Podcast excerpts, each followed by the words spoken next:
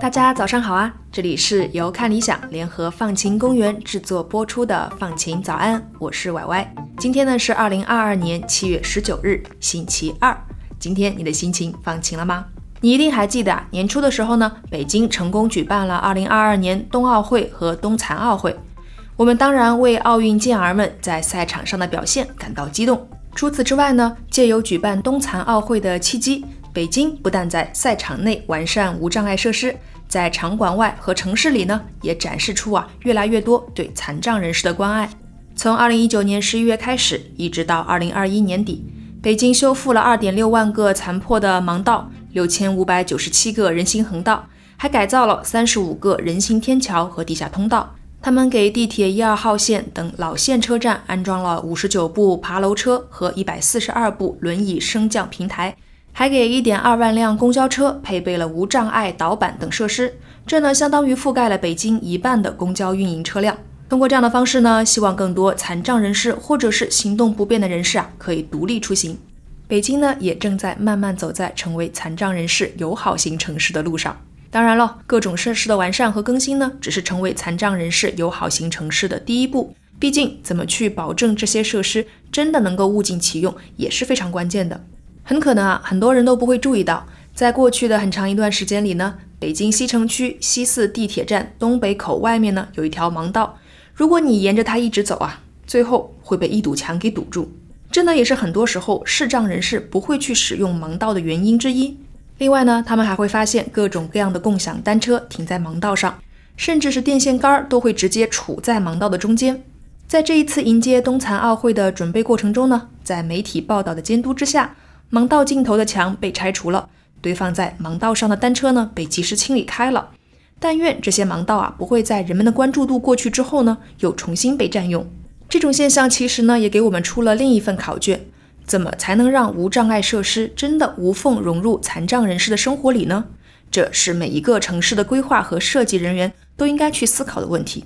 我想呢，我们可以看一看其他地方的设计者们在做什么样的尝试。在伊朗德黑兰城市创新中心的一个研究工作室和当地的事务所呢，一起设计了一个合欢树公园。他们希望呢，给听力残障人士啊，提供更加安全和舒适的城市环境。他们的设计可以细致到什么程度呢？公园的核心设计呢，是有很多个圆形的座位空间，可以让大家围坐在一起。这些圆形的半径呢，在二点八米到五点五米之间，这样的距离呢，是有讲究的。据说这样可以让听障人士们方便地进行面对面的手语沟通，还能够通过他们的面部表情来辅助交流。主要呢是能够看到对方，也不至于离得太近。这个圆形座位区的入口呢，面对着人行横道，大家都可以非常方便地看到有谁会进入这个区域。另外呢，每个座位区域的四周都安排了绿化植被，除了从美化环境的角度考虑之外呀，更是考虑到呢，听障人士对于周围的声音呢没有那么敏感。比如可能无法及时注意到孩子们踢过来的足球等等，那这样的隔离呢，就有助于保护他们的安全。在这些圆形座位的上面有轻巧的伞状的顶棚，看一下文稿页呢，你还会发现啊，用来支撑顶棚的柱子呢，并不像我们平时见到的那些是笔直的，而是倾斜的。这样的设计呢，也是为了减少视觉障碍，最大限度的平衡光影。我也是这次才发现，原来高对比度的光影呢，也会在手语交谈的过程中造成视觉障碍。合欢树公园呢，是德黑兰第一个为听障人士专门设计的公共空间，它还为行动不方便的人呢提供了方便进入的通道。另外呢，还配备了排球和小型足球场，小朋友们呢还可以在这里滑冰和骑车，满足人们的不同需求，让大家可以在这里发生有趣的互动。